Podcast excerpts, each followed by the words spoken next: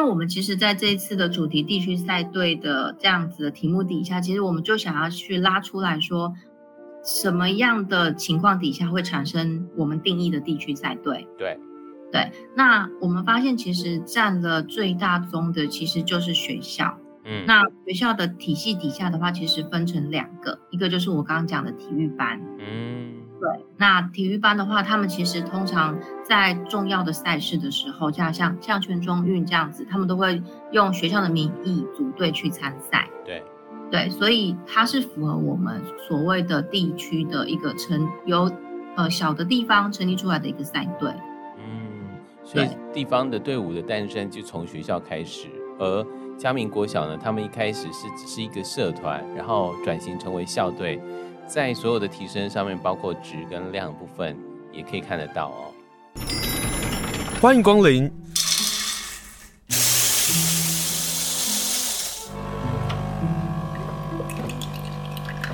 今天的盛情款待，请享用。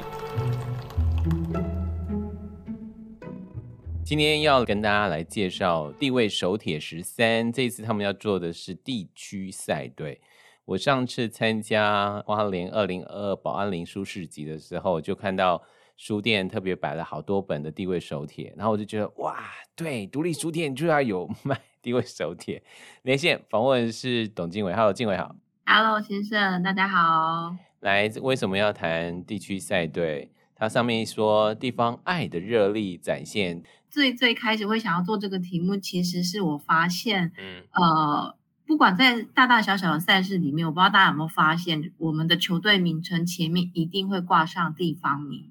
像棒球或者是篮球，如果到全国赛或者是地方的赛事的时候，可能全国赛会出现地方名。那如果是地方赛事的时候，会出现单位名称，比如说学校的名称啊，或者是那个单位的名称。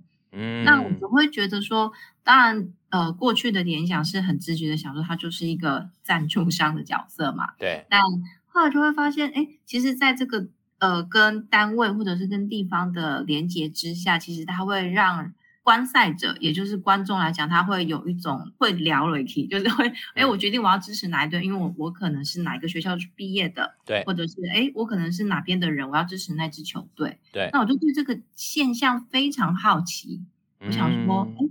为什么他只要扣连到这个单位或是地方名称，他就会激起观众的那种好像有点非理性的热爱？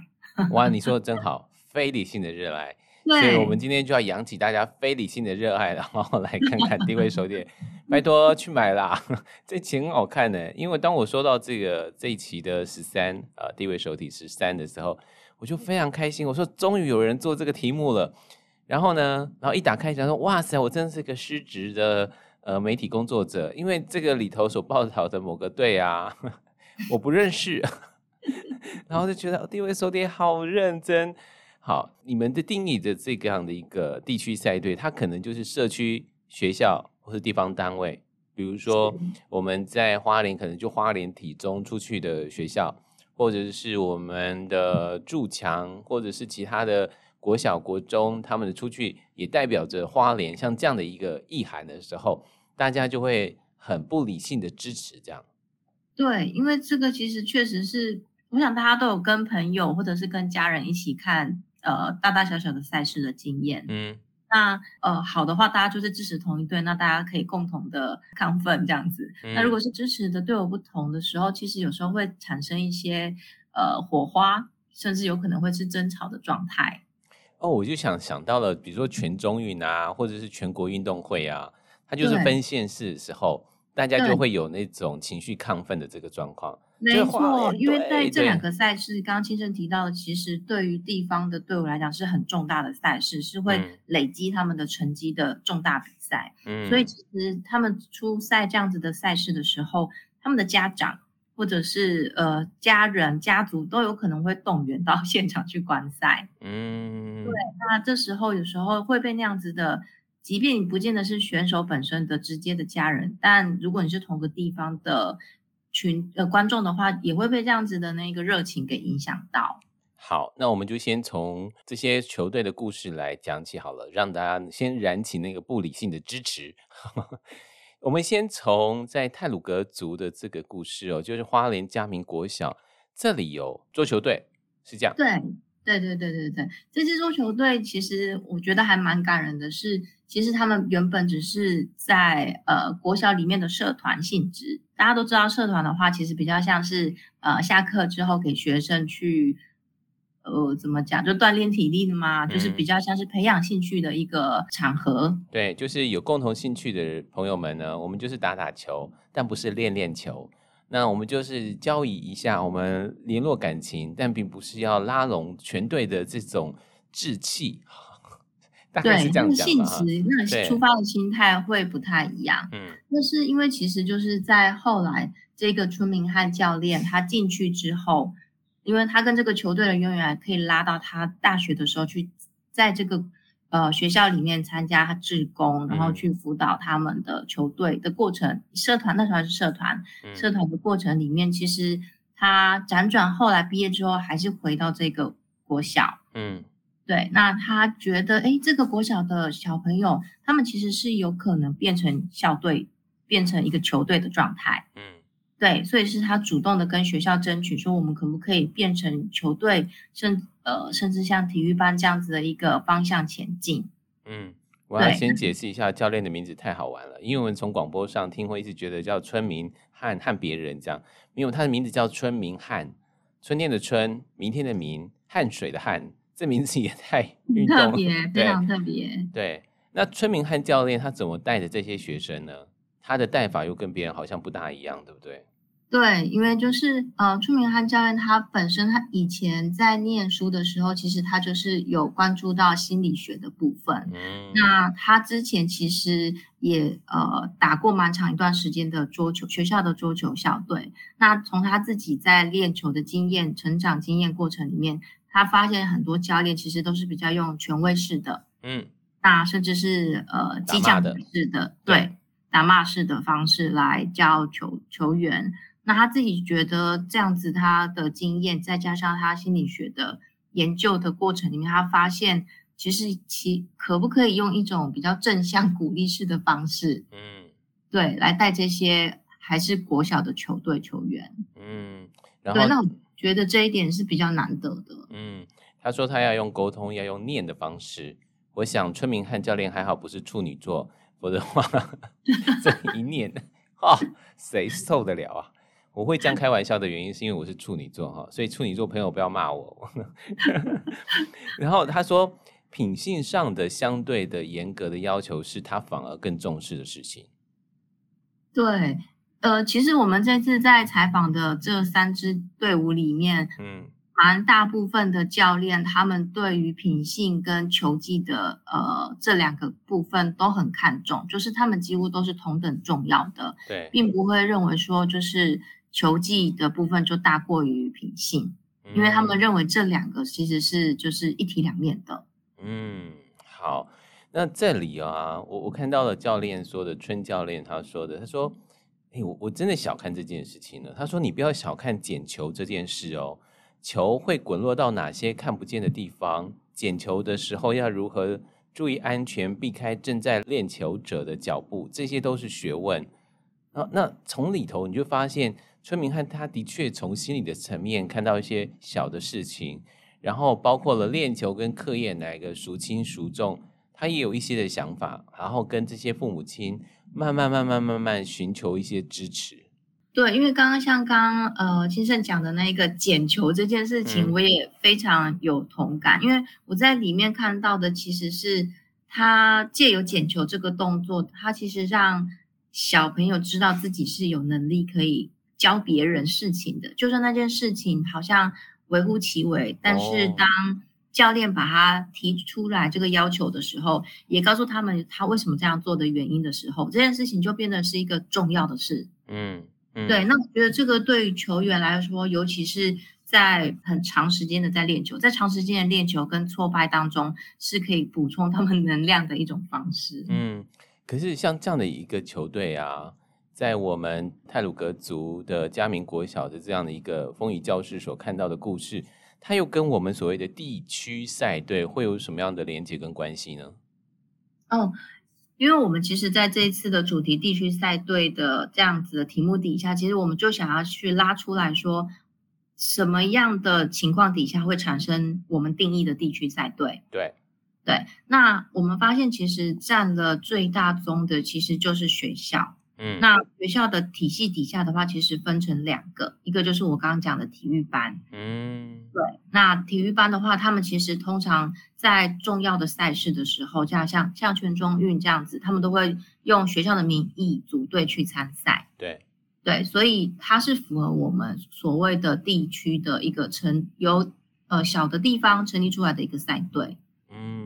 嗯，所以地方的队伍的诞生就从学校开始，而。嘉明国小呢，他们一开始是只是一个社团，然后转型成为校队，在所有的提升上面，包括值跟量部分，也可以看得到哦。好，所以呢，嘉明国小的小朋友们，谢谢你们啊，也要感谢春教练。然后另外一篇呢，要跟大家分享的故事啊，哇，这热血了，拳击队。哎，你有没有看过日剧《Two Hawk》？哦，天哪，这。这样一讲就会步入我的年纪了，没有关系，没有关系。当然有啊，那个那个主题曲还很好听呢。对啊，那时候他们的爱情故事多好看呐！那时候我就觉得拳击队的那个选手都好帅哦。然后呢，呃，他们所受的折磨我大概都看懂了，这样，所以我对拳击队的认识可能都从那个 日剧看。哎，这样。虽然很老了，很久了一部，资深很资深的人才会知道。对啊，我很想要再重看 Too Hard 的。我们要不再讲一个另外一个很旧的日剧，可以可不可以再产生 Beach Boy？你有看过吗？当然有啊，这经典哎。你看以前的日剧多好看啊，是不是？是，然后那个。海滩男孩的歌也非常好听。对对对对对，我们今天不是要跟大家介绍海滩男孩，我们要跟大家介绍的是拳击男孩。好，跟大家介绍第一位手铁十三，我们必须要拉回来。好，接下来呢，我们要跟大家介绍的是在新北市的三峡，然后呢，它其实是都市原住民哎，就是都包，然后他们因为是在三英部落，其实他们跟花莲有很大的关系。对，没错。来谈谈这个好不好？这好，这支拳击队其实真的是非常的，呃，刚刚讲到地区赛队的另外一支代表，就是它其实是由在地的一个新北市乐窝社区服务协会，它就是所谓的 NGO 组织，嗯，他们成立的一支呃拳击队，嗯，对，那这个。呃，这个 NGO 组织其实他们当初会想要成立拳击队，也非常的特别，是因为当时的执行长杨家贤先生，他长期一直就是非常关注。当地的包含就是他自己本身是住在莺歌，然后他工作的地方是在三峡，所以三莺其实对他们来讲的话是一个共同的生活圈。对，那他长期就是在他之前是在别的 NGO 组织，但是因为他负责的领域就是都市原住民的部分，嗯嗯、所以他很了解，尤其他身边的可能邻居也好，或者是他的个案也好，都是这样子的一个呃特定的族群。嗯哼。对，所以在他认识就是现在这个热源拳击队的教练陈哲宇先生的时候，因为陈哲宇他以前就是拳击队的国手，对对，所以在闲聊的过程里面，其实他们有的想法蛮有共识的。那他们很快就决定要借重哲宇他的长才来发展他们协会去组织起来的一个拳击队，因为协会其实他们本身在。组织拳击队之前就有提供很多的服务，比如说课业辅导的服务，或者是家庭拜访的服务，所以他们本来就认识很多青少年。嗯，对，所以借由在他们成立拳击队的时候，不会怕没有人来练。哦，为什么？因为我们当时去的时候，听哲宇教练讲，就是蛮多的学生其实在学校都有呃可能。被标签化，或者是被呃稍微有点像霸凌的这样子的现象。嗯，因为他们原住民的协议的关系，原住民的身份的关系。嗯，对，所以其实他们在学校的生活有些时候并不是那么愉快。对，那也因为这样子，在一个年轻国中、高中的这样子的年纪，是很容易不小心就动手起来的。对，对，嗯，所以他们就由这样子的一个引导，就会觉得。你在学校动手起来是 是会被记违规的。嗯，来我们协会这边，我来教你怎么打，其实反而是一件好事。嗯，所以他也是看到了，在一个都市边陲的原住民聚落的孩子们所面对的问题，除了学校霸凌之外，还包括了因为他们的家长为了维持生计，又常常不在家，那孩子就会面对很多很多的状况。那这也是原住民青少年共同面对的问题。陈哲宇老师呢，教练呢，就希望能够呃带着这些孩子。可是他有一个背景实在是很有意思哦，因为三英部落在谈都包的这个案子的时候，他一定会拿被拿出来谈的，也就是他们安置在那里的原住民，但是那里的原住民对于被安置这件事情，一直是处在一个矛盾跟冲突的。而陈哲宇呢，他虽然是前拳击的这个国手。但他是这个地方的社工督导，因此在身份上面就产生了矛盾。呃，不管是青少年或是家长对他的不信任是存在的。这好适合拍成故事哦。他们的故事其实非常热血，然后其实他们一直走来的呃时间也非常长了。嗯，他们走的时间到全集队成立的时候已经快十年了，所以他们这样子其实。呃，我要说的，其实他们在这个过程里面都蛮有点辛苦，但是他们一直是靠着呃小额捐款，嗯，然后甚至是在地居民的一些赞助，才有办法持续的走到现在。嗯，然后这样的一个全局的教练呢、啊，他不单单只是挥拳或者是技术能力的这个培育，它里头其实有教很多关于如何察觉自己的情绪，然后如何能够看看自己的生涯的规划。还包括原住民生活跟文化的教育，也就是说，原住民身份认同这件事情，对于杜包来讲，因为都市原住民来讲是一个很痛苦的事情。你要承认不承认？对。可是当我们去面对这个事情去做拳击的时候，教练没有想让你避开耶，对不对？对，他们没有想要回避这件事情，因为当时其实我刚刚前面有讲，他们在成立拳击队之前，其实他们就有固定每个礼拜的周间。就都会呃在下午跟晚上的时候会开课，有时候是课业辅导，那有时候是主题课程。嗯，对。那随着拳击队成立之后，他们开的主题课程其实就会分成两大类，一个就是跟技术面拳击技术有关的，对，然后是可能可以培养选手往教练这个方向走的。哦，对，就是他们希望让这些选手知道，呃。像哲宇教练，他也比较像是一个以身作则，就是他过去是选手，嗯，但是选手的身份其实，尤其拳击队，他黄金年岁是很短暂的，对，对，所以他要引导有想要成为选手的这些呃孩子们，他们要会规划自己十年后的未来，嗯嗯，然后另外一个就是在刚刚清盛讲到的，就是关于他们的原住民文化这件事情，嗯，他们非常看重，就是他们认为。一开始他们想要做这件事情，就是希望这些孩子们可以正视自己的原住民身份，嗯、然后对他产生认同感。嗯，但是他们同样除了面对这个问题之外，他们还要面对自己的恐惧，因为你要上场，除了面对很强的对手之外，心理的障碍是必须要过的。于是我在地位手铁十三地区赛队这样的一个专题报道上。我看到一个很让我很感动的，我看到这一段的时候，就突然就鼻酸了。陈泽宇呢分享了一个孩子的经验，这个孩子第一次上场比赛，他其实是一个颇有资质的孩子，但这个赛局上他动弹不得。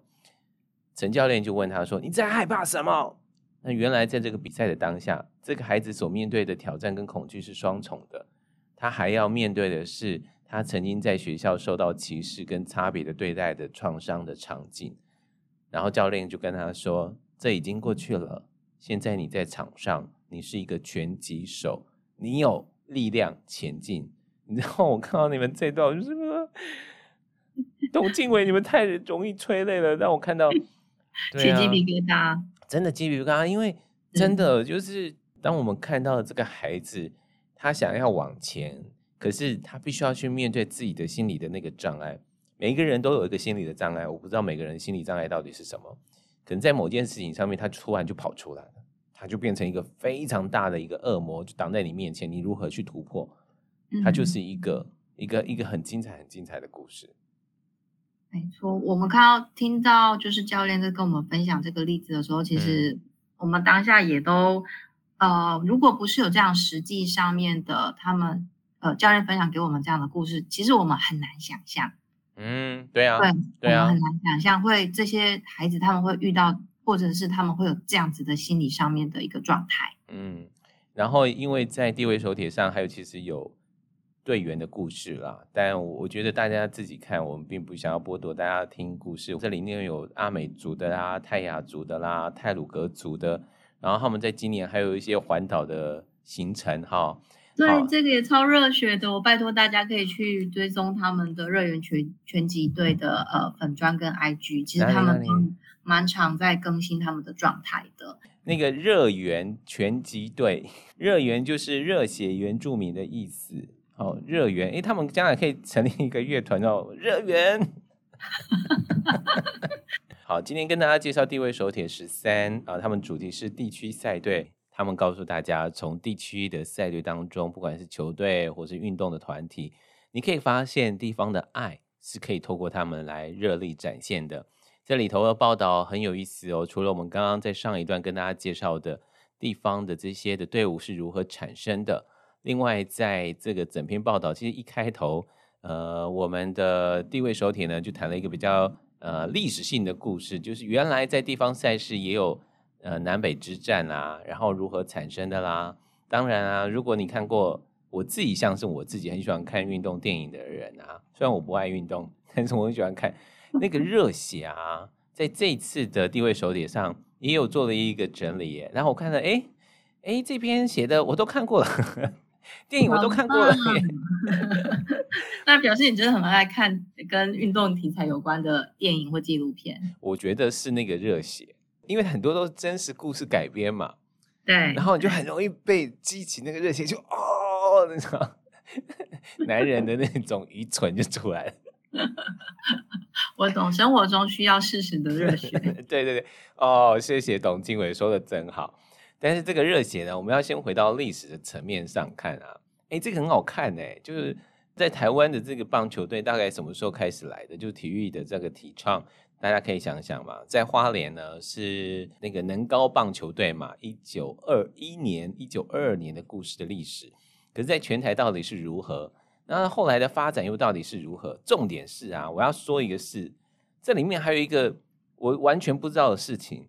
就是有一年，在一九九三年的时候呢，我们国家要争取亚运会的主办权，在那个时候经过投票呢，两次投票都是高雄赢下台北，然后由高雄能够争办亚运，但是呢，台北呢，就那个天龙国的啊，就自己觉得自己是一个才是有资格主办的讲法哦，就是高高在上的台北人，哎，他们好卑劣哦，他们就硬是要求。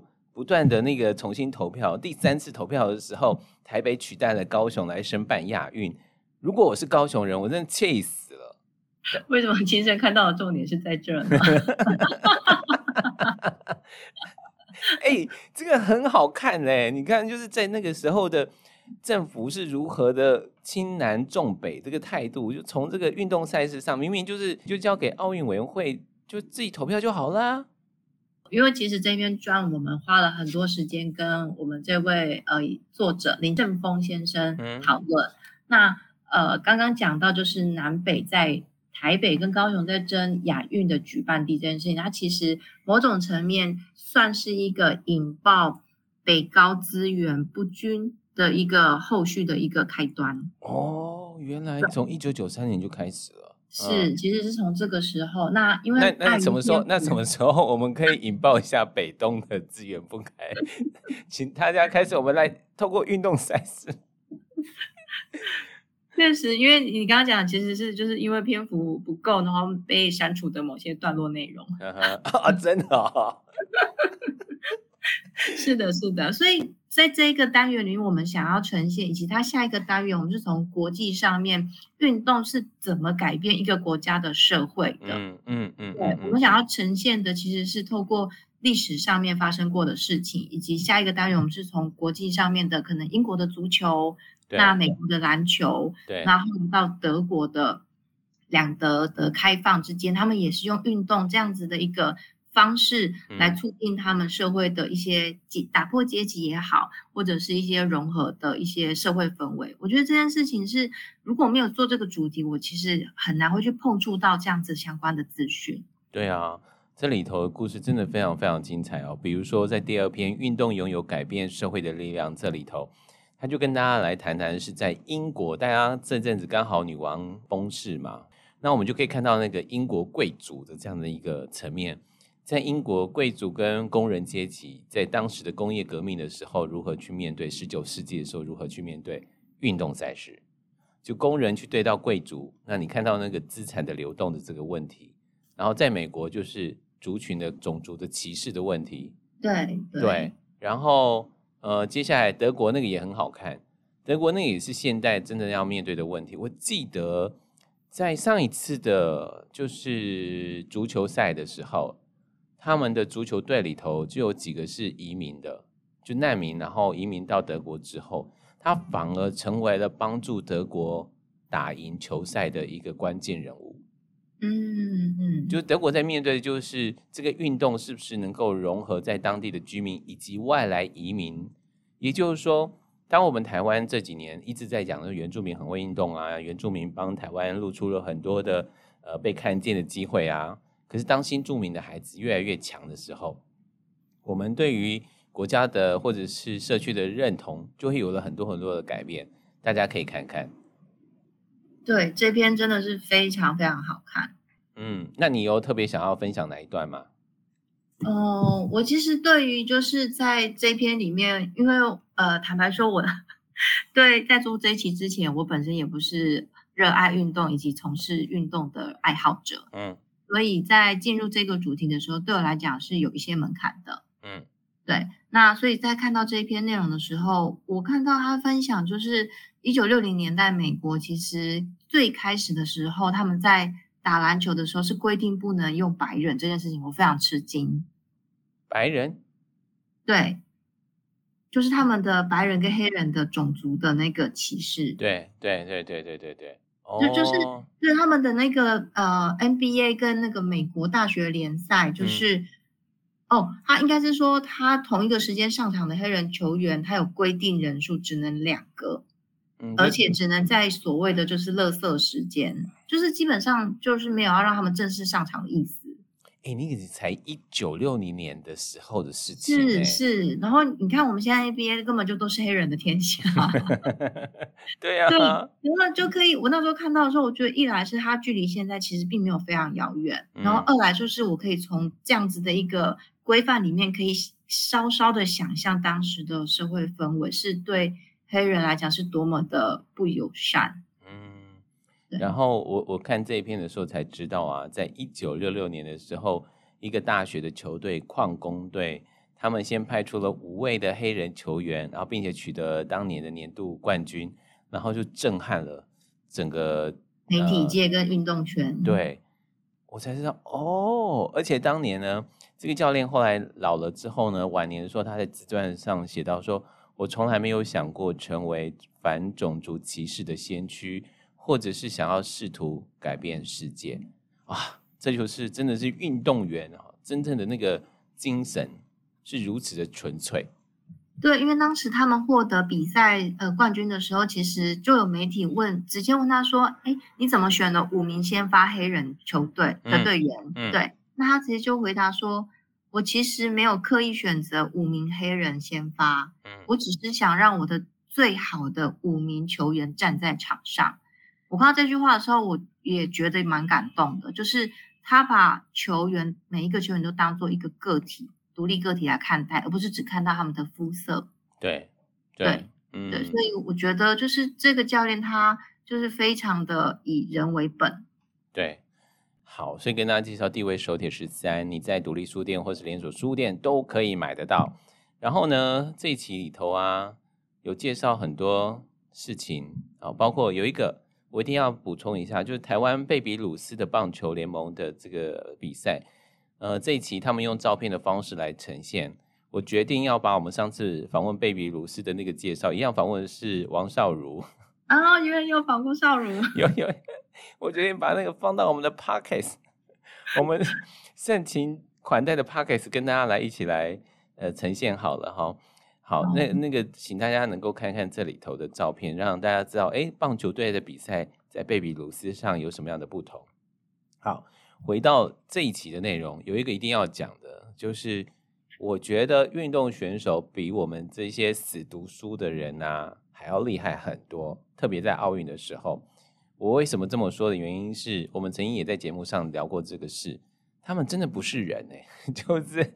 抗压性的部分，对吗？对，他们那个心理的那个承受了庞大的压力，我们不过就是主持个现场节目而已嘛。他要看到 是在好多万人面前，对啊，这你要为国家加油什么？哦，我最讨厌这种话，就什么国家之光啊，什么什么花莲之光啊，什么。他想说，到底地方或者是国家到底给了这些选手什么样的支持嘛？其实很少。那你在这里头就访了一个心理师。聊了几个关键的问题，我觉得非常棒啊！大家可以看一看。访问的是张荣斌啊，他是心理师。你就问了第一个问题，是非常符合这次题目的。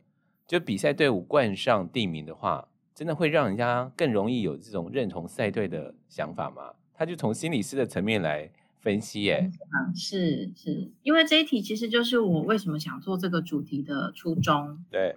对，所以我那时候决定要邀请就是张荣斌心理师来，呃，跟我们做一些，不管是运动选手本身的心理的部分，嗯、还有的，其实我也想问的是观众们的一些心理状态。嗯，对，那我觉得这一题的话，比较像是从呃观众的角度出发。那其实张文斌他也是提到，就是其实这个其实。是呃，的确是如我的问题描述，他会更容易产生认同感。那这个认同感来自于，就是说，因为你自己本身跟这个地方的所在地，假如是同一个地方的话，其实你很容易接收到他们的讯息，嗯、然后甚至你本身可能就跟呃里面的选手或者是队员有间接或直接的认识关系。对对，那这样子的时候，其实他会让观赛的人觉得我们是一体的。哦，对，那他就会有产生一个归属感。那既然你是认为你跟那支队伍是一体的时候，嗯、其实你就会很呃，回到刚刚讲的，非理性的支持他们。嗯，这让我想到啊，我们呃，因为正好最近选举嘛，我就看到呃，民进党的候选人古拉西欧大卡，他说他希望让花莲能够成为一个棒球的一地训练的基地。我想说，要不要先做一件事情？先把我们可以有情感连结的这些球队，先一一把它找出来，让大家的那个热血或者对花莲的认同，能够透过比赛能够加强起来。嗯嗯嗯嗯，所以这个比赛的队伍冠上地名啊，这样的一个归属感，或者是呃，我我们对于我们地方能够产生的优越感，就变得很强烈哦。它还有连接感，但是有好有坏。因为如果选手到了一个客场或者主场的这样的一个比赛的时候，所面对的问题其实也就跟着变得更复杂了耶。对，因为其实呃，这个也是我很好奇的，就是虽然我们在呃一般的普遍的观赛的经验里面是稍微可以理解为什么到主客场他们会有一些优势或者是劣势的状态。对。对，但是其实呃，张文斌他就是以他自己 本身，呃，他本身也是一个超级的运动爱好者，以他跑马拉松的经验来帮我们剖析为什么会这样。嗯，对，其实他有一些客观条件跟一个心理因素的交相影响。对，对，所以会让那个主客场的呃条件上面会很敏，对选手来讲是很敏感的去去感受到那个差异性。哎，可是这个差异性之大，光是上一回在台北的世界大学运动会，我们那个成绩好到，我为什么可以差这么多？就真的主客场的这影响真的差很大哎。对啊，所以就是他也有提到，就是通常越大规模的赛事，选手通常会需要花呃，会提前多一点时间到那个不管就是客场去练习。对。对，或者也不用说是练习，他要先去熟悉当地的气候条件啊，这些温湿度的差异，或者是场边的环境，对选手来讲都是重要的。嗯嗯，好，这是在呃主客场的时候心理的一个状态啊。然后我刚刚不是说什么花莲之光啊、高雄之光啊、呃台湾之光啊这些等等的，对于选手会有什么样的心理的影响？诶，心理师也聊到了，对，因为他 这个也是我很好奇，就是在选手方面，当媒体。或者是当朋友，嗯，或者是单位都这样子说，哎，你是我们这个地方的光荣，你一定要加油，嗯，的时候，嗯，他们到底要用什么样的心理素质来回应？嗯嗯，对，那这个心理素质其实就是，呃，张文斌他在里面提到，就是说，呃，选手在这个位置的时候，他有时候他会享受这样子众人对他的一个呃。称赞，对，或者是对他来讲是一个荣荣耀，对。但是要回到他本身，就是对于这件事情他熟不熟练。比如说，他自认为他的棒球的训练跟技术是不是足以去赢了这场赛事？嗯。那当他的认知是觉得他有信心的时候，他会是正面正面的，嗯，对。但如果他觉得呃并没有那么有信心的时候，他就会对选手来讲会产生一个负面的压力，嗯。对啊，因为这里头就包括了孩子的专注力，就是选手的专注力，呃，在这样的一个环境下会有多大的影响？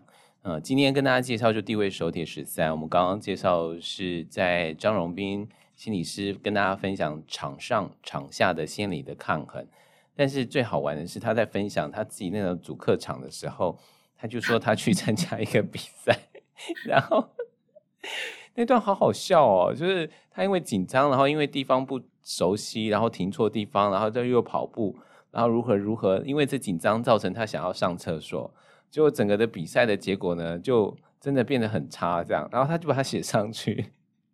我想这一篇对他来讲也有一个很容很大的舒压的方法吧，因为呃，其实就是。心理师他呃，张荣斌心理师他刚开始的时候是提供给我们比较呃相对理性的一个分析，但因为我觉得也许有些读者对于运动本身的经验可能跟我一样，并不是那么充沛，嗯，对，所以就是希望他可以分享一些他自身的经验或是他观察到的事情。那其实就是张荣斌他也有提到，就是说呃，在主客场比赛的时候，我觉得他举的一个例子就是说要保持弹性的思考跟心情。那他就用一个举例，我觉得也很有意思，就是比如说像在跑马拉松的时候，我们大家都知道中途会需要补充那个能量补给品嘛。有啊。对，那有时候也许主办方准准备的数量不如你的预期，嗯，或者是你自己也会有这个要补充的习惯，那没有带到的话怎么办？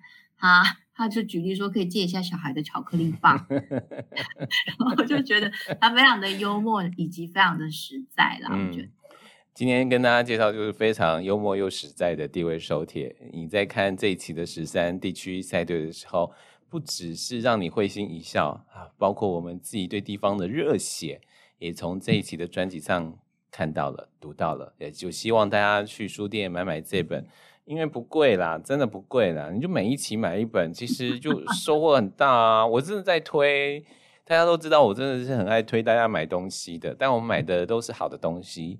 好，今天非常 谢谢董经纬接受我们连线访问，谢谢经纬喽，谢谢，谢谢金盛。